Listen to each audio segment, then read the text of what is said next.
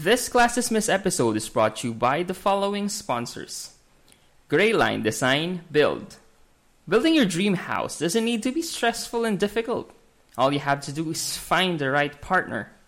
Grayline Design Build is a freelance design and construction provider currently operating in Manila and Bulacan that offers design services, general construction, fit outs, and renovations. With a blend of fresh ideas, construction expertise, and excellent customer service, you will never go wrong choosing Greyline Design Build in order to realize your dream.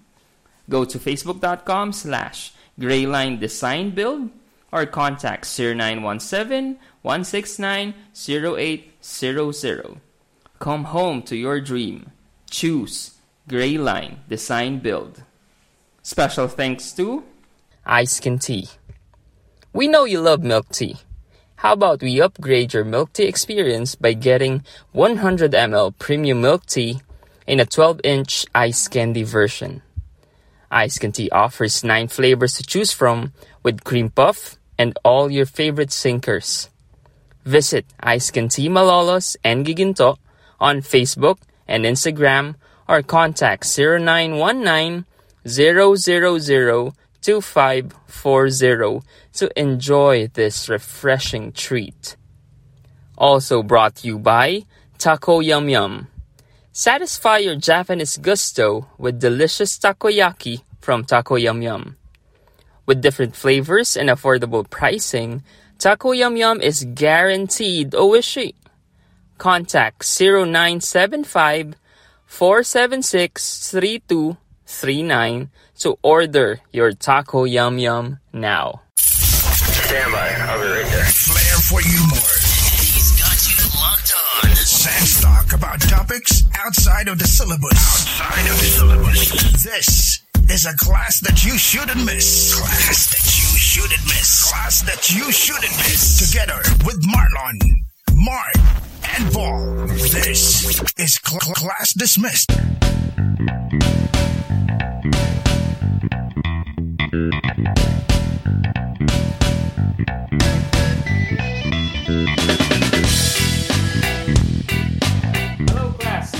Today is 27th of September 2020, and welcome to another episode of your favorite Sunday habit, Class Dismissed PH.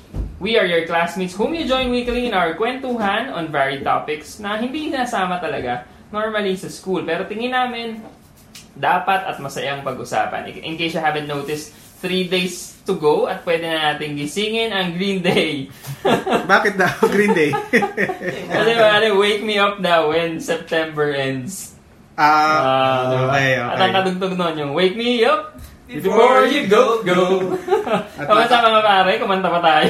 At na-copyright po tayo doon. No? Magpakilala muna tayo ulit sa ating mga news and listeners. I am Paul. And my favorite hobby is, I don't know, chilling, watching television. Sa panahon kasi ngayon, no? Oh, wala kang gagawin. Wala ibang magawa. Hindi yung makalabas. This is Marlon. I'd like to say na favorite hobby ko pa rin ang pagbabasa pero mas madalas na ako manood na rin ng TV. Everybody, my name is Mark. Favorite hobby ngayon, siguro listening to different podcasts, different contents. Ah, li- Nakikinig ka ba ng class dismissed pa? minsan, minsan lang. naka, naka, ano yan, naka-auto-download sa atin. Uh, podcast and then uh, watching uh, IT-related articles mhm.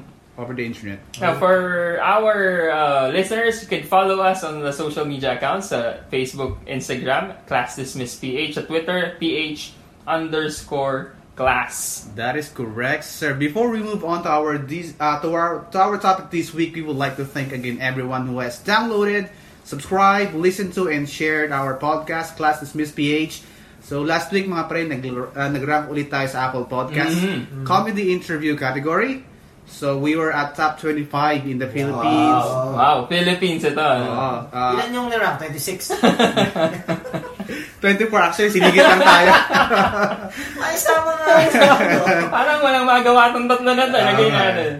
Other than that, sa ano, sa Qatar din, for the same category, nag-pick naman tayo sa at top 9. Oh. So maraming salamat sa Mm. mga friends natin dyan sa Qatar, sa mga bagong classmates natin dyan, si Chris Mill, and sa lahat ng nakikinig na sa atin dyan. Then last week, Mm. nakapasok din tayo sa charts naman sa Japan. Wow! Marami din tayong suki dyan sa Ini-invade na Japan. natin yung mga ano, bansa-bansa. That's right. Then of course, sa mga classmates natin dyan sa UAE, we've been charting there recently as well. So we very much appreciate your support. That means a lot to us and it keeps us moving and eyeing for better contents and better episodes every week. Right. And also every episode, tinataguyod tayo ng ating mga partners and sponsors. Yan. No? So maraming salamat sa lahat na nag- nag-sponsor sa Class Dismiss PH in previous episodes. No? Now for this week's episode, kasama natin ang Taco Yum Yum. If you like takoyaki, you can check out Taco Yum Yum. And also, uh, we have uh, Ice Canty. Right? Uh, it's is your millennial ice candy. Right, Uh, right. They are over in Facebook, Ice Candy, Malolos, and Giginto. So, Right. So, uh, uh, kung mahilig kayo sa milk tea, mahilig kayo sa ice candy, check out Ice Candy. check that out. Mhm. Also, we would like to thank Gray Line. Uy, kasama pa rin natin, Oo Gray naman, Line right. Design. Build. Gray Line Design Build. Sa mga naghahanap ng construction uh, partners para sa inyong mga dream house, Gray Line Design Build. Thank you sa ating mga sponsors. Ang sarap lang sa pakiramdam na may mga tumatangkilik at napapasaya tayo, tayo linggo-linggo mga pre. And speaking of sarap, bukod sa Happy Cup, na marami pang masasarap na bagay ang gustong-gusto nating ginagawa, pero hindi tayo masyadong proud na ginagawa natin yung mga bagay na ito. At ito ang pag-uusapan natin ngayong araw na to mga pre, guilty pleasure. Guilty Paring Mark, pleasure. anong, paring Mark, anong alam mo sa guilty pleasure? Pleasure lang alam ko pa. Wala ko siya. Wala Wala, akong guilt feeling. Pero kidding aside, those two words don't normally come together. First, the word is guilt. Mhm. Uh, guilt is an internal conflict felt when you did something you believe you shouldn't have done Okay. or failed to do something that you are supposed to do. Mhm. Regret siya, no? Parang associated doon, no? Uh, so, Mhm. Pwede rin siya associated sa regret. Siyempre, when we say guilt, there's no, no, th- there's no pleasure in doing that. So, Mhm. so pleasure naman is a feeling of happy satisfaction and enjoyment. Definitely, wala namang guilt feeling na sa satisfaction and enjoyment. So, well, I can say na ang idea natin about guilt and pleasure is heavily influenced by our concept of personal morality. Okay. So, that in turn is influenced by Greek philosophers like Plato and Aristotle. No, bigat na to. Ah, pare. Plato ka pa ngayon, ah. Itong tito natin pare na si Aristotle, for one, he believes that pleasure associated with noble or good condition, uh, good action is virtue. Okay, so pag yung pleasure daw noble, Ah. virtue siya. Virtue siya. Okay. While pleasure associated was associated with evil or bad action Vice is is siya. vice or Okay. bisyo. So pag masaya, pleasurable, Virtue. pero evil, visyo. Vice naman yan. Sa Ah. vice. Yes, tama yun. Mm-hmm. However, both could be pleasurable, but the means of doing it spells the difference. Ang bigat no. Uh, Binalikan niya ano, si Plato at Aristotle. Way back, no? Classical na. pero tama naman kasi talagang dun babalik lahat sa kanilang dalawa. Pero yung word na ano pre, yung word na guilty pleasure, paring Paul. Sabi sa ano article na nabasa ko ni Jennifer Zaila uh, against guilty pleasure, yung title ng article published in the New Yorker on December 9, 2013. The term daw guilty pleasure first appeared in the New York Times in 1860. So medyo matagal na rin talaga, no? Okay. 1860. And it was used to describe, hulaan nyo kung ano yung dinidescribe niya, pre, a brothel Okay. or a motel in our layman's term. The term appeared seldom since and only resurfaced in the 90s. So nawala siya, tapos ng 90s bumalik. Uh, and it's used now as a, a signaling mechanism or an indicator that one takes pleasure in something but knows that one really shouldn't. so yung Okay. keyword siguro doon is yung salitang no. Alam mo kasi na Alam mo. ah, Aware Uh, ka. aware ka that it's something pleasurable, but you also know that you shouldn't indulge in it. Recitation. Alright, earlier this week, nag-post na naman tayo ulit ng ating recitation question sa ating social media accounts. That That's going to be Class Dismiss PH on Facebook and Instagram and PH underscore class on Twitter. Our question was, ano ang guilty pleasure mo ang o ang bagay na gustong gusto mong ginagawa pero hindi ka masyadong proud gawain? Uh, inaabangan na rin to ng mga classmates natin eh, kung ano yung mga recitation questions. ano Eh. Eh.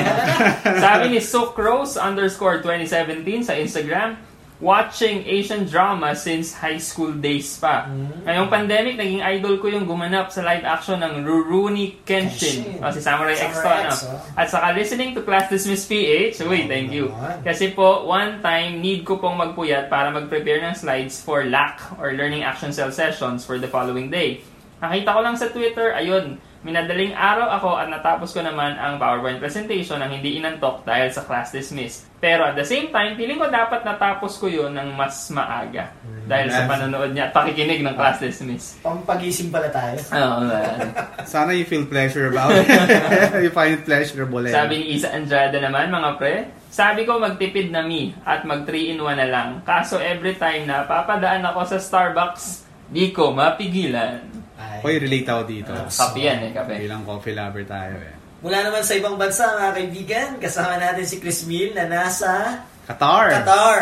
Sabi ni classmate Chris Mill, mahilig pa din akong manood ng anime at magbasa ng manga. Si Tama Home or Fushigi Yugi, pati Fushigi Yugi. ang ah, nagpapakilig sa akin these days. Ito yung ano, na ah. Luma na, di ba? rated Medyo R, medyo rated Oo, R ah, tong ano na nun, anime na nun. High school ba tayo nun? High school, high High school. Oo, tama. Meron pa tayo Mm. from Canada naman, si ah, Coronel, si Reynan, singing along to girl power songs. Ay, Girl power. power. Girl power song. Spice Girls, ganyan. Okay. Ariana Grande siguro. Minsan tawagan natin yung si Reynan. Pakantahin natin. Okay. Sample. At- yes, at na ibang bansa yun, ano, hagulay naman. Sagoy. Julie, Julie Pai, buying books I never read. Ay, nako. Tayo pa rin. Tayo pa rin yan. Tayo pa rin. Ah. Pa eh. rin, pa rin. Nagre-resonate pa rin sa atin yung mga guilty pleasures nila. From Rona Marie from um, from the Middle East, sabi naman niya, watching anime but not the One Piece or Naruto type. I like I like the sad ones ang sabi niya. Like let me eat, let me eat your pancreas. Let me eat your mouth. let me eat your pancreas. Ha- Hal, your lie in April, 5 centimeters per second or etc. Mas gusto ko especially kapag may terminal illness yung isa sa mga bida or na, mamamatay na lang bigla. Ang Ang dark. dark. Ang dark. Ang dark. Pa, ano yan, katumbas ng mga pocketbook ng araw. Ang gusto ni Rona, ano? Pocketbook? Ko dark alam. yung team talaga niyan. Okay. Siguro kasi nurse siya, kaya Oo. medyo Ah. nakaka-relate siya, no? Pagka pancreas kasi naisip ko yung ulam, yung pali. Yan yung initinda sa mga karinderya, yung pali. Pancreas daw yun. Ah. Ah. Sobrang graphic, let me eat your pancreas. Bakit ang daming body parts Pancreas. pancreas? Alright, now we have uh, Dominic Dizon. Um, uh, online shopping o gasto sa mga nonsense na bagay daw ang sabi niya. Ano yung mga nonsense na bagay na nabili na nito? Sabi niya, Dragon Balls. eh, sabi ko, pahiram ako, mag-wish lang ako. oh, pa pawis naman na kahit isa lang para Pangalan talaga nun, Shenglong ba yun? Shenglong. Tenglong Melia. So those are comments for now. Then part 2, marami tayong mga entries kasi. Ah. Stay natin. So meron tayong part 2 ng class recitation later on. Ah, mga pre, when we talk of guilty pleasure, we are bordering on the field of psychology, syempre, no? Now, to help us better understand this phenomenon, nag-invite tayo ng classmate natin na maalam sa pleasure na may guilt. Alright, classmates, ladies and gentlemen, uh, it's my pleasure to introduce to you Ma'am Celine Ang, Faculty of the Department of Psychology from the College of Social Science and Philosophy, Bulacan State University. Ma'am Celine, good Hi, afternoon. Ma'am Celine. Good afternoon. Good afternoon. Afternoon po. Okay. Ah, Ma'am Celine, wala nang patumpik-tumpik. Ano? Ano yung guilty pleasure according to psychology?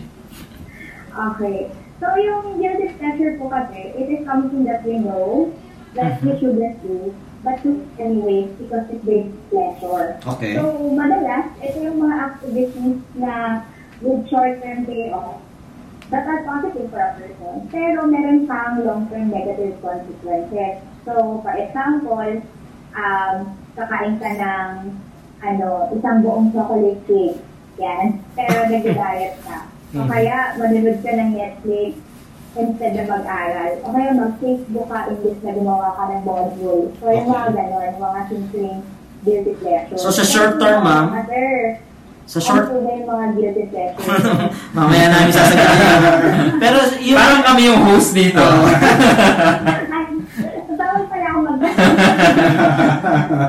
So, so a short term yung reward, pero long term yung parang consequence, parang ganun. Yes, ganun po. Mm. Okay.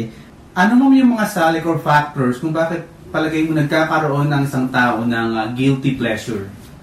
Ah, una po kasi, dapat natin maintindihan na yung guilty pleasure, it is associated with dilemmas of self-control. Mhm. So, dapat yun yung unang-una natin um, maisip. So, it is often a contrast between an immediate payoff, which is yung guilty pleasures natin, and a delayed payoff, which is yung dream necessity. So, parang mas madali nating ano, maintindihan pa rin ng mga listeners. Parang ganito siya. So, imagine nyo na, halimbawa, gusto mo pumayat. Tapos maraming ways para pumayat ka, right? Uh, diba? Mhm. Ayan. So, the way for you to do it is different sa mga ibang ibang tao. Mhm. So, for example, ang naging way mo para pumayat ka is mag-diet. Mhm. So, while you're in the process of dieting, ah bigla kang binigyan ng isang tub ng ice cream na favorite mo yung flavor. Mhm. Kaya lang, syempre, hello, di ba, nakakasira yun ng diet. Mhm. So, you need to take a break. Kakainin mo ngayon yung ice cream kasi masarap yun. And immediate ang payoff kasi instant Mhm. pagiging masaya ka, right? Masarap, oo. So, you will feel guilty later on kasi maisip mo, ay, siya kung diet ako, hindi ako papayat kapag kinain ko to. So, nandun yung guilty pleasure. Mm. Or, meron tayong pagpipilian, which is yung um, delayed payoff, or yung tawag natin na dream necessity. Na parang, siguro, in terms na ginagamit natin, ito yung tinatawag na tiis ganda. Okay. In the long run, it will make you feel good. Lalo na pag nakikita ko na yung result ng diet.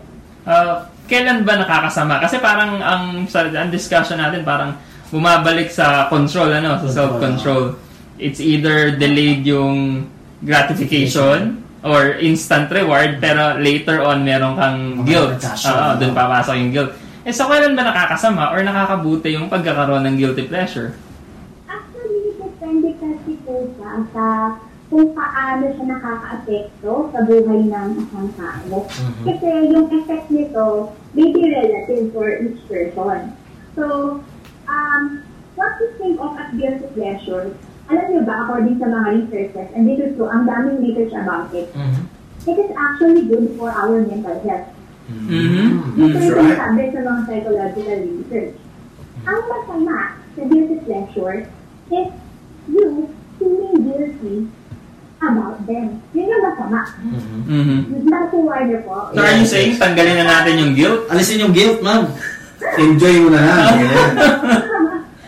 Marami kasi ka talaga makaka-relate kasi diba, ang dami natin ginagawa na na pleasurable for us. Pero nakaka-guilty naman talaga yung mga activities na yun. Like, for example, makaka-relate tayo ngayong nag- nagkaroon ng pandemic. For example, di ba, nanonood tayo ng mga series kung nanonood po kayo ng mga American series or... K-drama. Oo, di ba? Hello, di ba? Lagi, lagi natin sinasabi, um, two episodes na lang kasi katrabaho na ako. Mga Mhm. ganyan, di ba? Pero, ang ending, natapos na rin yung series. Di ba? Wala na trabaho. trabaho. Ayan. So, di ba mag-guilty ka? Kasi dapat yung time na yun, after mo manood, siya, nag-aral ako eh, sayang yung time ko, etc. So, you feel bad about it. Mhm. Pero kasi, the problem is, yung guilt, parang ganito kasi sa, sa society natin, parang we are conditioned na we should spend our leisure time in uplifting pursuits that sharpens our mind or widens That's our, right. our understanding na up, ano, productive pa rin Mm, tayo. Pero hindi kasi po yun yung point eh. Kaya natin ginagawa yun because our brain needs rest. So yun din yung sinasabi kasi ng ibang mga research na the happier you are, the more productive you're likely to be. So imagine mo kung puro yung ginagawa natin, puro pang ano lang, pang nakaka-improve lang sa atin, nakakapagod yun. Mhm. So, we need time for ourselves.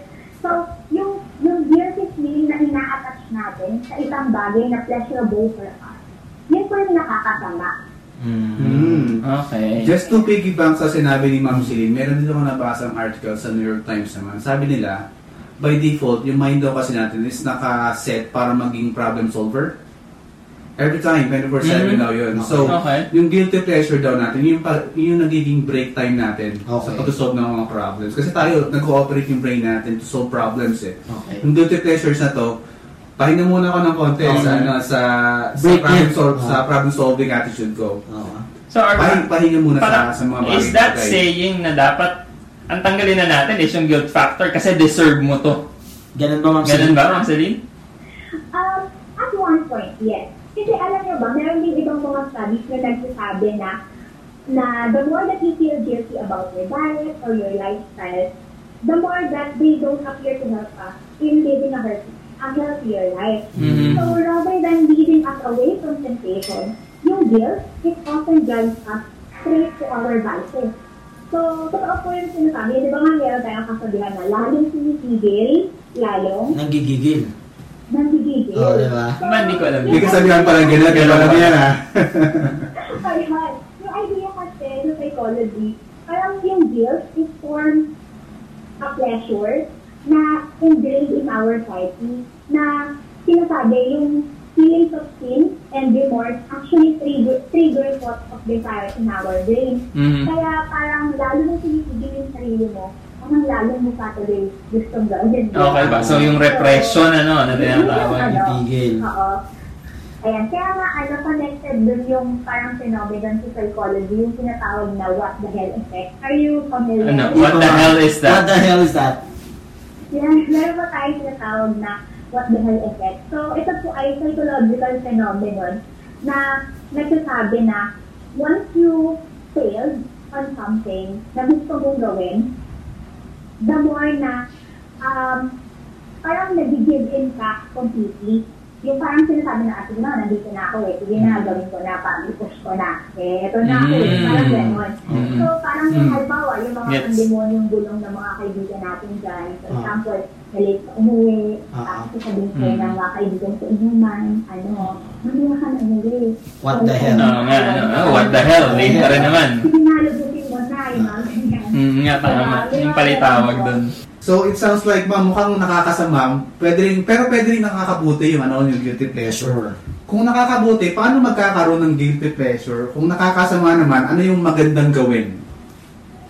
Ah, siguro ano, hindi kung makakabuti at gagawin pag magkaroon ng guilt pleasure. Mm. Siguro hindi ko ganon. Mm. I think what is better is um, what can we do para maging positive yung effect ng guilty pleasure sa sarili natin. I think mas better na na ano yun, na Pagtanaw. natin. Kasi kung paano Mm, magkakaroon. Kasi it's normal na magkaroon ng guilty pleasure. Pero paano natin siya gagawin na positive yung effect? So, magagawa natin pang positive yung- effect if we associate guilty pleasure with positive emotion. Mhm. So, for example, di ba halimbawa nagda-diet ka. Tapos iwas ka ng iwas sa, sa kanin, sa chocolate cake kasi ayaw mong tumaba. Di ba meron nga tayo sa tawag na health effect. The more na tumitigil, lalong nagigigil. Mhm. So, ang tendency na associate mo sa negative emotion yung mga bagay na masasarap, like chocolate or kanin or kung, kung ano man yung kinakain mo, pang, pang juice, ayan.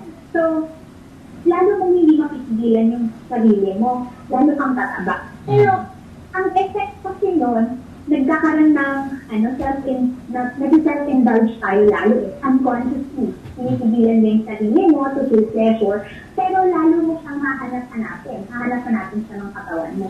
Unlike if you associate your guilty pleasure into a positive emotion, like for example, excitement and celebration. Ay, dahil birthday ko, pwede ako kumain ngayon ng sandwich o kaya ng Okay. ah kanin. Ako mag-cheat day ako ngayon. So, mas Mhm. magiging successful yun sa diet plan mo because you don't feel guilty about it. You Mhm. enjoy the pleasure at the moment. Parang pagbigyan mo yung sarili mo in small dosages, parang ganun. Opo, opo. Mm. So, parang, um, when you feel the need na kailangan mo ng pleasure, ibigay mo siya. Mm-mm. Pero in moderation. Siyempre, huwag kang huwag kang bigla mag-giving na sige, kainin natin Mhm. ang kakain natin kainin. Hindi naman po ganun, diba?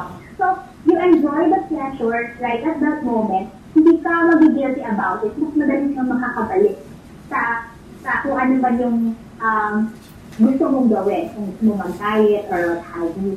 Pero ano po, hindi ko naman sinasabi, I think baka magkaroon kasi ng misconception. Mm. Hindi ko sinasabi na huwag tayong mag-guilty. Kasi the emotion of guilt is there for a reason. So, siya bad. It is actually healthy kasi it is the one that makes you realize that there is something wrong. Mhm. So, Diba? Kaya parang ano eh, parang siya yung nagsasabi sa'yo na hindi mali. Pero parang nandun yung ano, moral compass natin. Yes.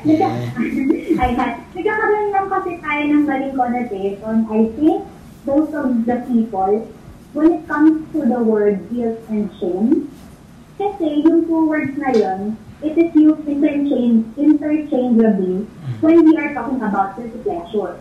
So, parang naisip natin, kapag nagkakabay dun sa guilty pleasure natin, ang na- nakakangga kasi makikita tayo ng ibang tao, etc.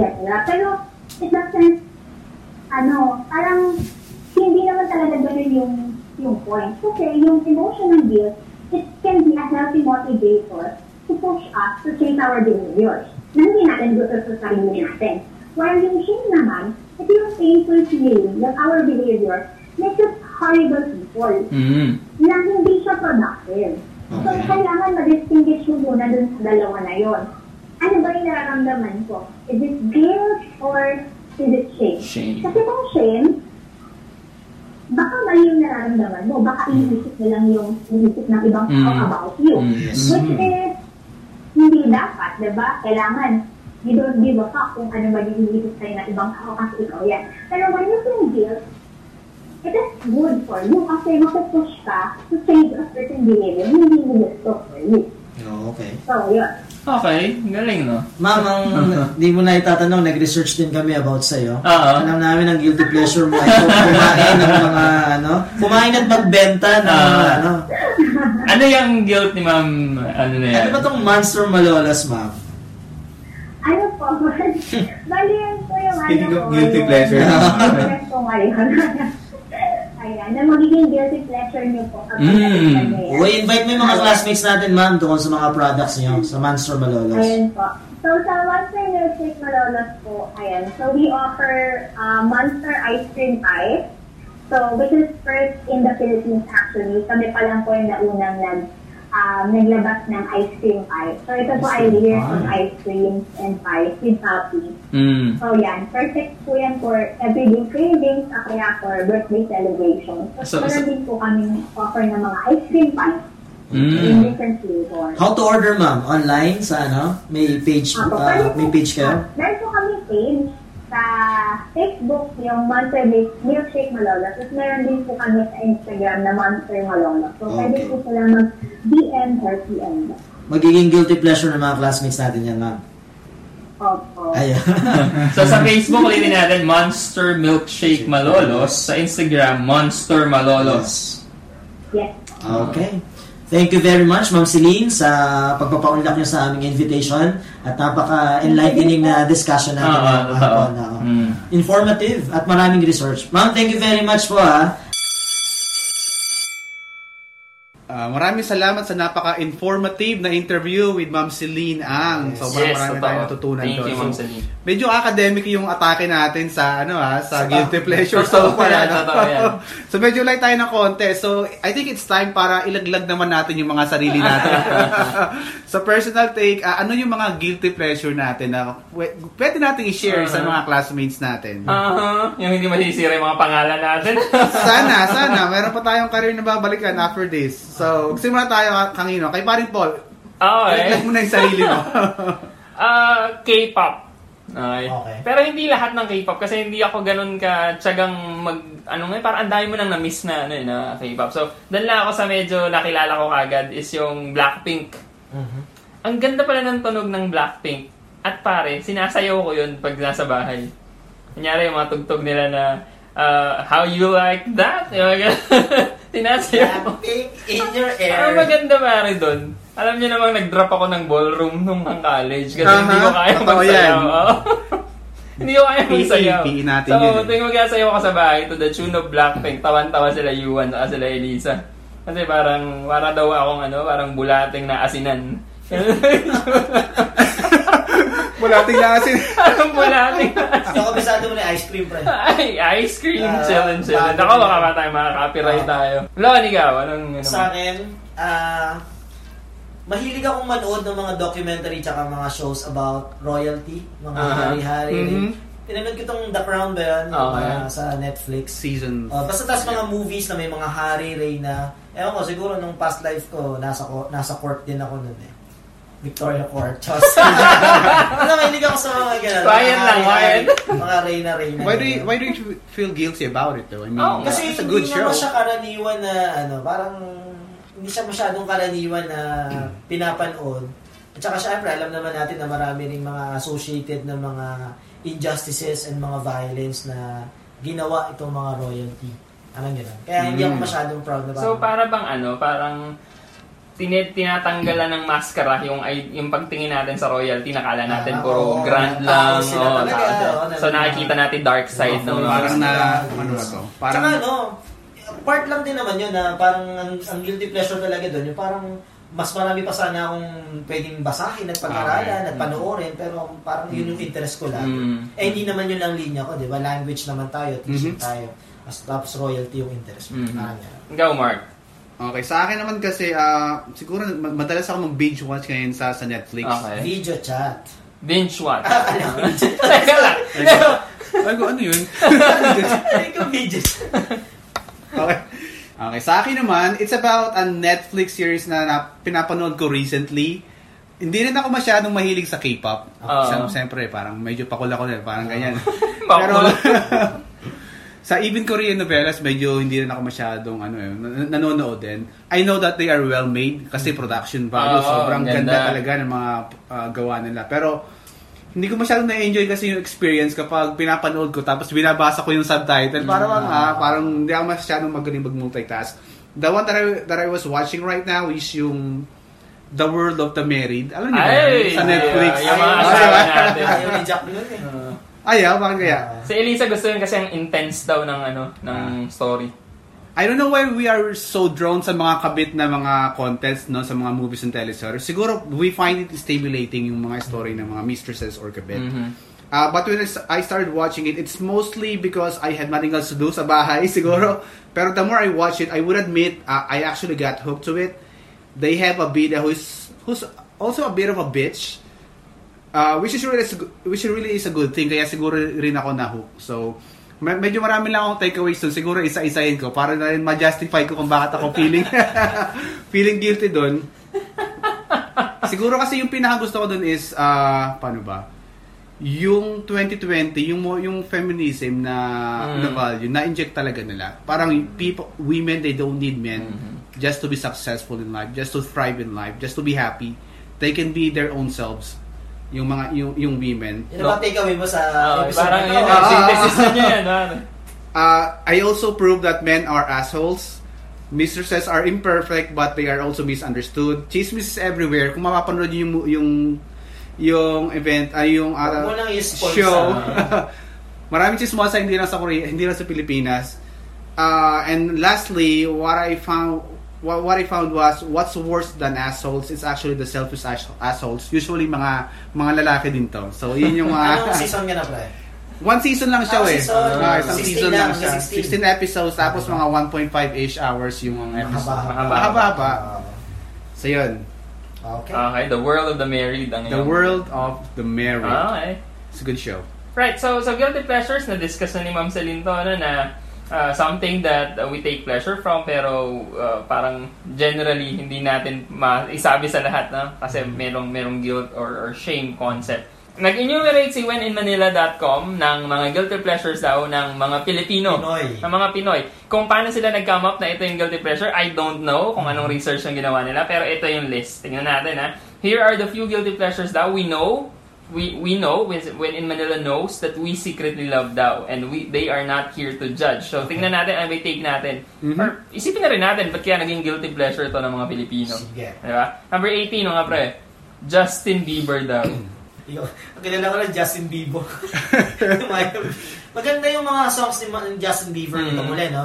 Bieber ba? Bieber? Bieber. Oo, maganda itong mga songs ito yung huli, di ba? Nung Tsaka nung simula ng career niya, okay naman. Nung simula. Asa nakinig ka ba ng Baby Baby Baby Oh?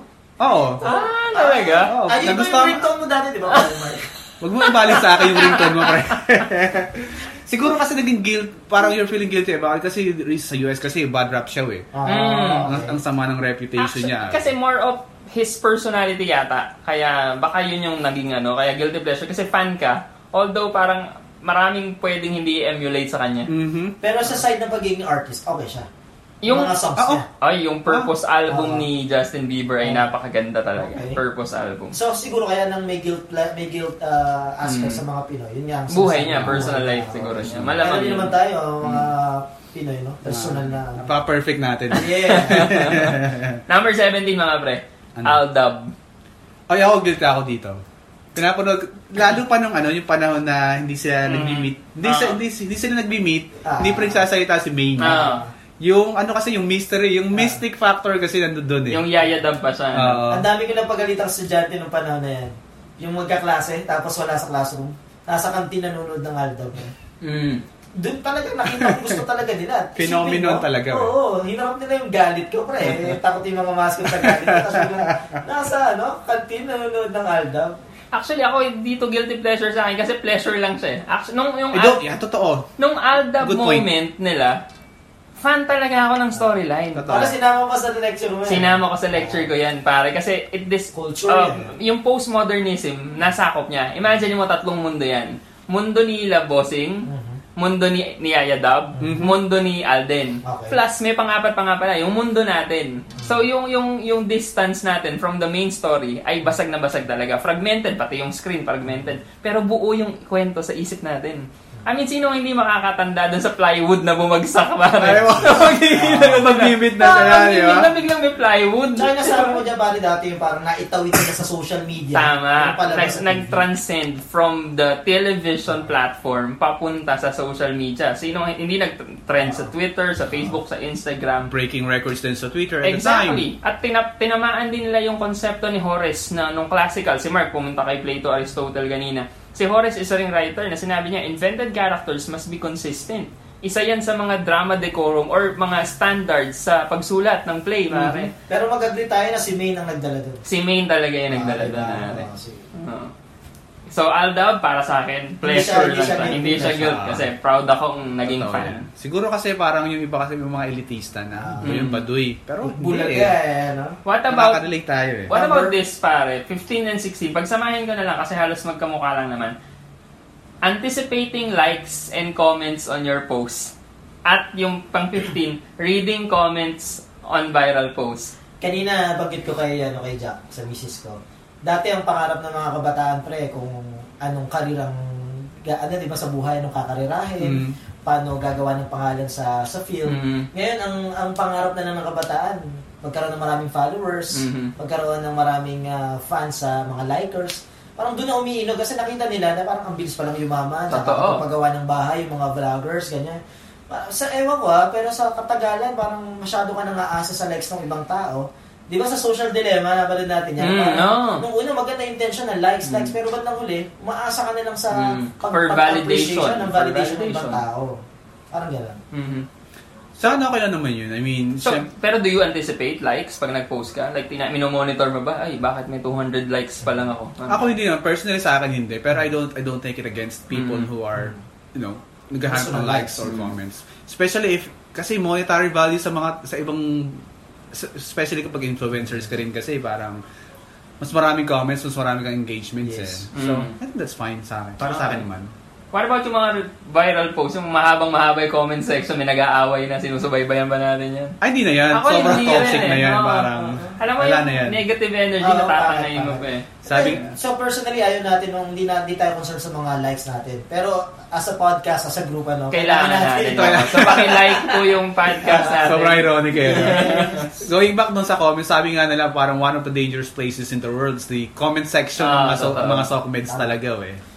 Tsaka ano, makakalimutan mo na dun yung ano, yung yung pakikitungo ng maayos. Mm. Ano na lang eh, makapambara na lang ng kausap. Mhm. eh. Walang moral compass Wala. masyado ron sa comment section na yan.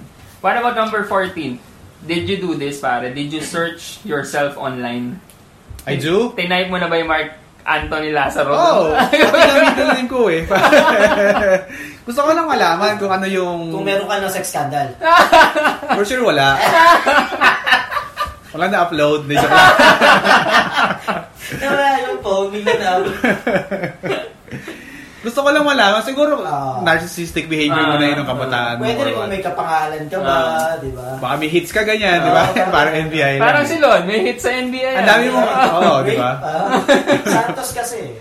A- ako, na-try ko siya nung lumabas yun sa Facebook, yung maraming duplicate account na Ah, parang... Wala na niya yan. Oo. Wala na. Sinerch ko rin yung sarili ko Mm.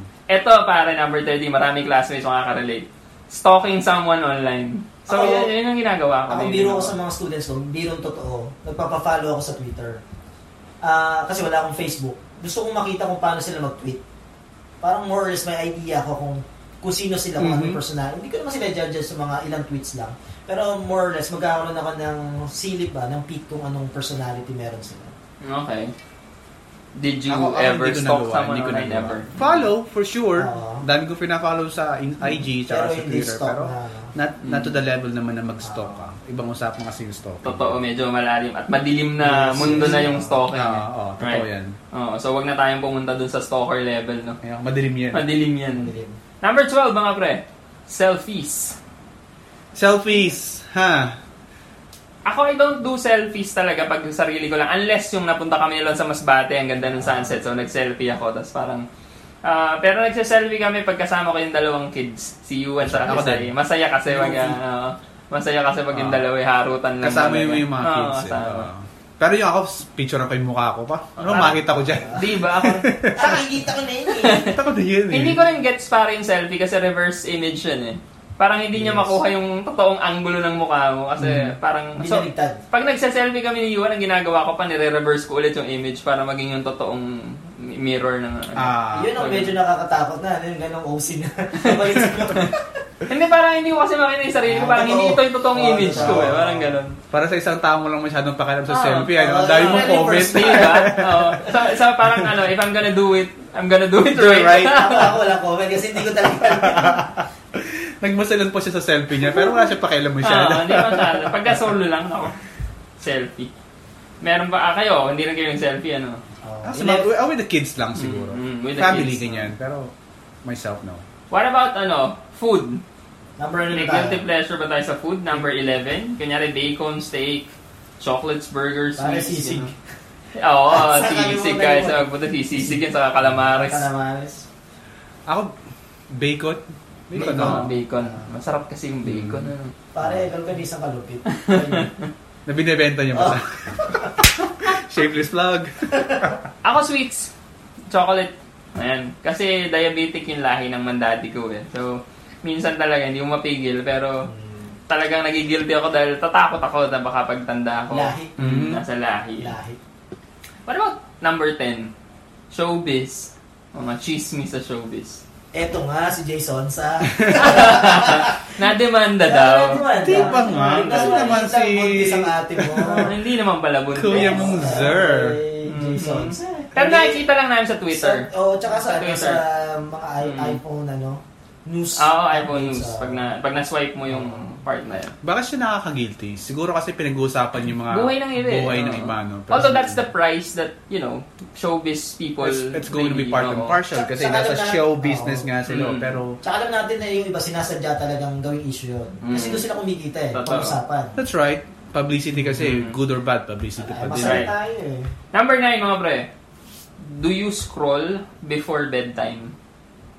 Ako, I do. So, social media? Mm. Yeah. Yeah, I A lot. Eh, papaanto ko na rin nga yan eh. Ngayon yung mga panahon na to, Lazada yung scroll namin before bedtime kasi kailangan bumili ng gamit for the house eh. Mm. Nagkaroon pa ng excuse Uh, ano. yun ang ginagawa namin. Pero ang advice nila, di ba, mga one hour before. Oo, bedtime. para daw tahimik. Kasi yung Mm. hindi ka ma Parang it puts your mind at at peace. Mhm. Calm ka lang bago ka matulog. Pero I do, I do, I do Pero ikaw, paring Mark, scroll. pampatulog mo yun. Pampatulog ko yun. Ah, Doon okay. nakakatulog Pag naman sa ako. gising sa umaga, hawak agad din ng phone. Hindi phone ang hawak ko. Ano yan? Alarm clock. Kasi Ah. siyempre papatay mo. Pero ako alarm phone din naman nag-alarm. So mapipindot mo Ano rin. na nga Okay. sila lahat sa phone eh. Oo. Oo, pwede naman Di din. ba? What about hugot stories? Number 8. Do you post your hugot stories? Or hugot tweets siguro? Ay. Ako hindi masyado Ano eh. no? Ako naman yung hugot ko naman, ano lang, literary lang.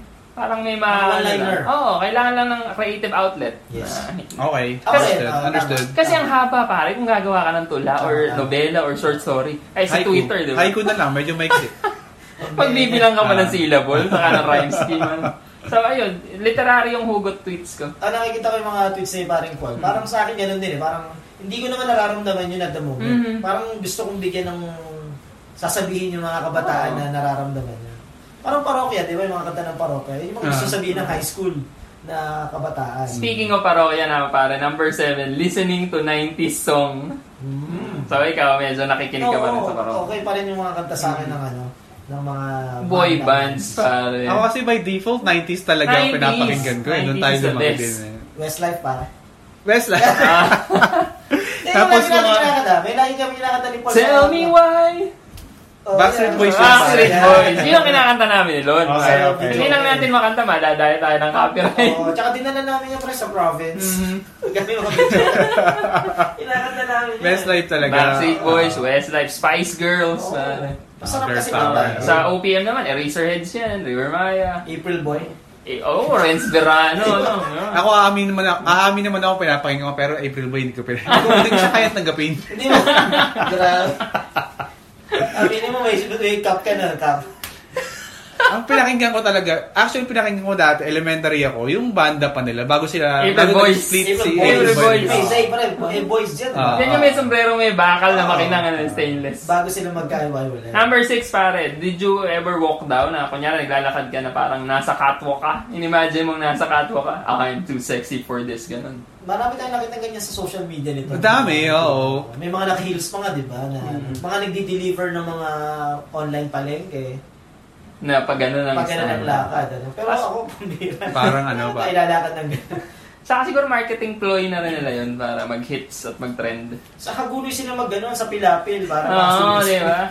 Siguro ang ginagawa nila doon, parang they were trying to think themselves as As models. as models. Diba? Pwede. Siguro ang equivalent ko dito dati nung elementary ako, parang naglalaro akong mag-isa, basketball, one-on-one sa sarili ko. Parang tapos, Best nag-iisip ako ng mga ano, oh, siyempre mag-isa lang ako. Ah, nagko-comment pa siya, no? Tapos nag-iisip ako ng mga, Siya yung commentator. Dreamable, dreamable ni Lazaro! Tinira! Oo, tapos Tinira, wala! nag-iisip ako ng mga buzzer, buzzer beater na Ah. scenarios. Tapos ako yung nakaka-shoot. Mga ganyan siguro Tanghaling equivalent ko nun dati. Nag-isa kayo, tanghalin tapat. Hindi naman, hindi naman. Solar boy ba? Number 4, nasabi na to kanina, binge watching TV series. So lahat tayo. Sa ngayon, ano, Oo. wala namang, kasi nasa bahay ka, Mhm. laki siguro ng kinita ng Netflix. Totoo. Na? Mhm. Saka ako, tol, kahit yung ano, mga pre, yung napanood na natin, How I Met Your Mother, Big Bang, inuulit ko pa minsan. Kasi Jack nakakatakto Guilty na ako dyan. friends eh. Masaya eh. Although friends ko siya na, nasimula ko siya one episode na. Mm. Try mo pa rin, try mo pa rin. Eto masaya, no? Number 3, super weird food combos. Only you can appreciate. Meron akong estudyante, Ah. yung seminarista nun. Gustong gusto niya yung tinola na may ketchup. Eh. Wow, weird. that's Yung weird. tinola yun, kukunin niya yung, yung chicken, tapos isasawsaw pa niya sa ketchup. Uh, medyo weird. Eh, hindi ko alam kung... Yung isa kong Ah. pinsan dati, makopa pre sinasawsaw sa suka. Makopa. Ah, makopa sinasawsaw sa suka. Kasi yung maasim, pag nilagay mo pa sa maasim, Mhm. Medyo weird nga. medyo tatamis na yun. Kaya, Ano? ewan ko kung anong chemical reaction na meron doon. Kayo, meron ba kayo? Ako, binatog. Alam niyo, binatog yung mais. Gatas. Ah, ang nilalagay, di, may niyog na yun na built-in. Pinaghahalo ko pa yung asukal sa asin. Oo, oh, ako rin. Ay, di ba? Ako rin. Feeling ko yun ang normal Yung normal ba yun? Oo. Kasi may nakausap ako na, pa, bakit mo paghahaluin yung asin sa ano? Hindi. Sa, Ako- ang sagot ko sa kanya, pre, you don't know binatog. The way I do. Alam mo, mas weird nga ngayon yung gatas yung nilalagay. ah, meron nga yun. Kukulutsan mo dun. Oo, totoo. Diba? May isa ka gatas.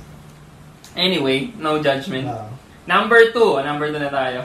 Thinking about good comebacks in your head. Ah, paano ba to? Like, Good comeback. Saan yung sabihin nun? parang ano, yung sayang moment. Mhm. Parang, parang anong, anong gagawin mo para ma, mabago. Mabawi. Oo, Ah. mabawi. So, sa isip mo, parang iniisip mo, ganito pala sana yung ginawa ko. Mm, sayang pala yung moment. Ako Ito yung episode madalas 2 ako. natin. Parang Ah, things I parang wish I've, ganun. I've known when I was younger. Bata ako madalas kang gano'n, yung maggagawa ka ng parang ah, movie sa isip mo. Scenario. Oo, ganyan. sa isip mo. Hanggang makakatulugan mo na Mm. yun. Ano yung mga scenario mo na yan?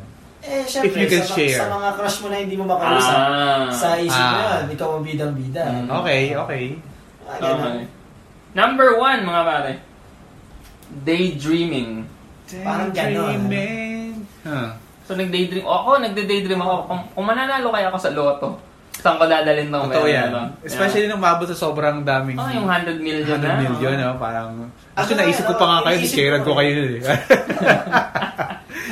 Hindi, Para- ubusin mo na lang, 300 Oh, Hindi million. Ang sobrang nakakatawa pa nun. Parang para sa isang hindi tumataya, ang dami mong plano. No? Ayun nga, yun ang concept nga ng daydreaming. Parang, Pero bakit siya paborito ng mga Pinoy? Di ba? Parang, Kasi we want, siguro, we want to picture a world that is far from the reality. Dahil napakaraming Oh. pangit na hindi nangyayari sa Oo, paligid and natin. daydreaming. Ah, minsan nga, kinukonnive ko pa si God. Eh. Ah. Para sabi, Lord, manalo na ako ng 300 yan, papagawa ko pa yung simbahan namin. Ah, ganun, ganun. sabi ng, sabi ng ni Lord, kung nagsisimba ka pala, ito rin may symbolism ni Juan Tamad.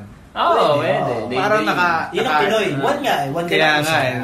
Na- Nakahiga ka lang sa ilalim ng puno, daydreaming, mo. hinihintay mong Ah. bumagsak yung bunga. Bayabas yun eh. no? Pero alam Kaya natin, mas- at alam na ng classmates natin from the previous episode na hindi hindi dapat ganon. There is no shortcut to Oo. success. Bumili ka na lang ng bayabas. Paghirapan mo talaga. Hindi ba? Paghirapan, bayabas. ka ng bayabas. Oo. Alright, so that wraps up the survey from wheninmanila.com about Pinoy guilty pleasures. Ang daming nakarelate sa atin yan. Oo. ah. Ang dami, madami akong relate dyan sa listahan na yan. Si 15 to lang. be fair. ah. So classmates, medyo marami talaga tayong ano no na compile sa ating mga social media post sa recitation question natin na guilty pleasure. Ano yung gusto mong gawin na feeling mo dapat hindi ka proud or hindi ka masyadong happy na malaman ng iba. Aha, aha. So sabi ni ano ni sabi ni Ali, financial advisor, gustong gusto kong sinisimot yung mga kinakain kong may sariling container like yogurt, ice cream, saka yung yan yan. Yung i-slide mo yung finger mo sa loob para simot na simot. Medyo baboy pero masarap yung feeling kasi walang nasasayang. Bang for the box. Parang. Sulit ang bayad. Ulit. Ako naman, from Doña Reina from Japan. Suki natin si Doña Reina. Amazon and Daiso are my guilty pleasures. Especially daw yung Daiso. So one time, meron daw siyang uh, kailangan na bilhin na packaging tape. So she went to Daiso. Then I got lost sa lahat ng mga cutie items daw nila. Notebooks, hairpins, basos, suklay, chinelas na package, etc. So, isama pa daw yung cactus, kasama, kasama daw yun sa mga nabili niya. She ended up buying, uh, spending more than $5,000 na yen. At nung umuwi daw siya, wala siyang nabiling tape, which is yun talaga yung kailangan niya. So, nanghiram na lang daw siya ng tape sa mga butihin niyang kapitbahay. Isa pa, na sinabi niya ay, ang dami, ng, ang dami na raw niyang shoes, mga sapatos. Pag malungkot, pag malungkot ako at nag, nagagawi sa mall, bumibili ako ng shoes. Tapos masaya na daw siya. Mm. Magic. Yun na Nice. yung magic pill niya siguro. Shopping siya no, sa Daiso. Uh, last comment siguro ano from uh, tago natin sa pangalang 4. Pwede ba maging guilty pleasure yung pinagnasahan ko yung underwear section ng Avon dati? Yun yung ano, Okay. nung araw. Avon. Avon models. So sana 4 naka-move on ka na no, sa sa fixation mo sa mga catalog. eh, ang tanong doon, ano ginagawa sa catalog? Ah. Pinagkanasahan niya, ano niya. Gusto mo ba talagang malaman? Kasi ayokong malaman. Be careful Okay what na you wish siguro for. Uh, so yan mga classmates ang ating mga nakuha uh, na, uh, na, na recitation uh, responses from you. Yan, so medyo masaya tong naging discussion natin about guilty pleasures and also Fairness, no? very informative. Kasi ang daming input din ni Ma'am Celine sa atin Mhm. kanina. Thank you ulit, Ma'am. Celine. Thank you, Ma'am Celine. At thank you, classmates, for all your responses. Medyo nag-enjoy tayo sa topic natin, na guilty pleasures. At saka sarap na ilaglag yung guilty pleasures ng iba, no? So, So, synthesize na natin, mga pre, ang ating uh, lesson number 9. guilty. Guilty Siguro mauna na ako. Okay go. sa inyo. Guilty pleasure, uh, I learned na iba-iba ito per individual. Ano lang siguro, to each his own. Mhm. If these gu- guilty pleasures offer us something good in our welfare or in the welfare of our mental health, okay lang yan. Wala namang masama dun. As long as, as siguro lang sa akin, as long as you don't hurt hurt anybody, as, you- as long as you don't hurt or harm harm yourself, that's going to be just fine. find people will laugh at it. Okay lang yan. Isipin mo na lang, lahat tayo may kanya-kanyang guilty pleasures. Lastly, let us, I think, uh, uh, let us embrace our guilty pleasures. But we should find that certain level of balance. Ah, si, meron nga tayong medyo matandang kasabihan. Ang sabi nga nila is, everything is in moderation. Moderate lang. kanina narinig ko kay Mark yung ano eh, yung parang ito yung pagkakaroon ng guilty pleasure, yung parang break ng isip mo sa so- sobrang seryosong ginagawa niya sa buhay. So, sa buhay, parang shit happens in life. So, might as well find some distractions to make it bearable. Na yun nga yung mga guilty pleasure, no?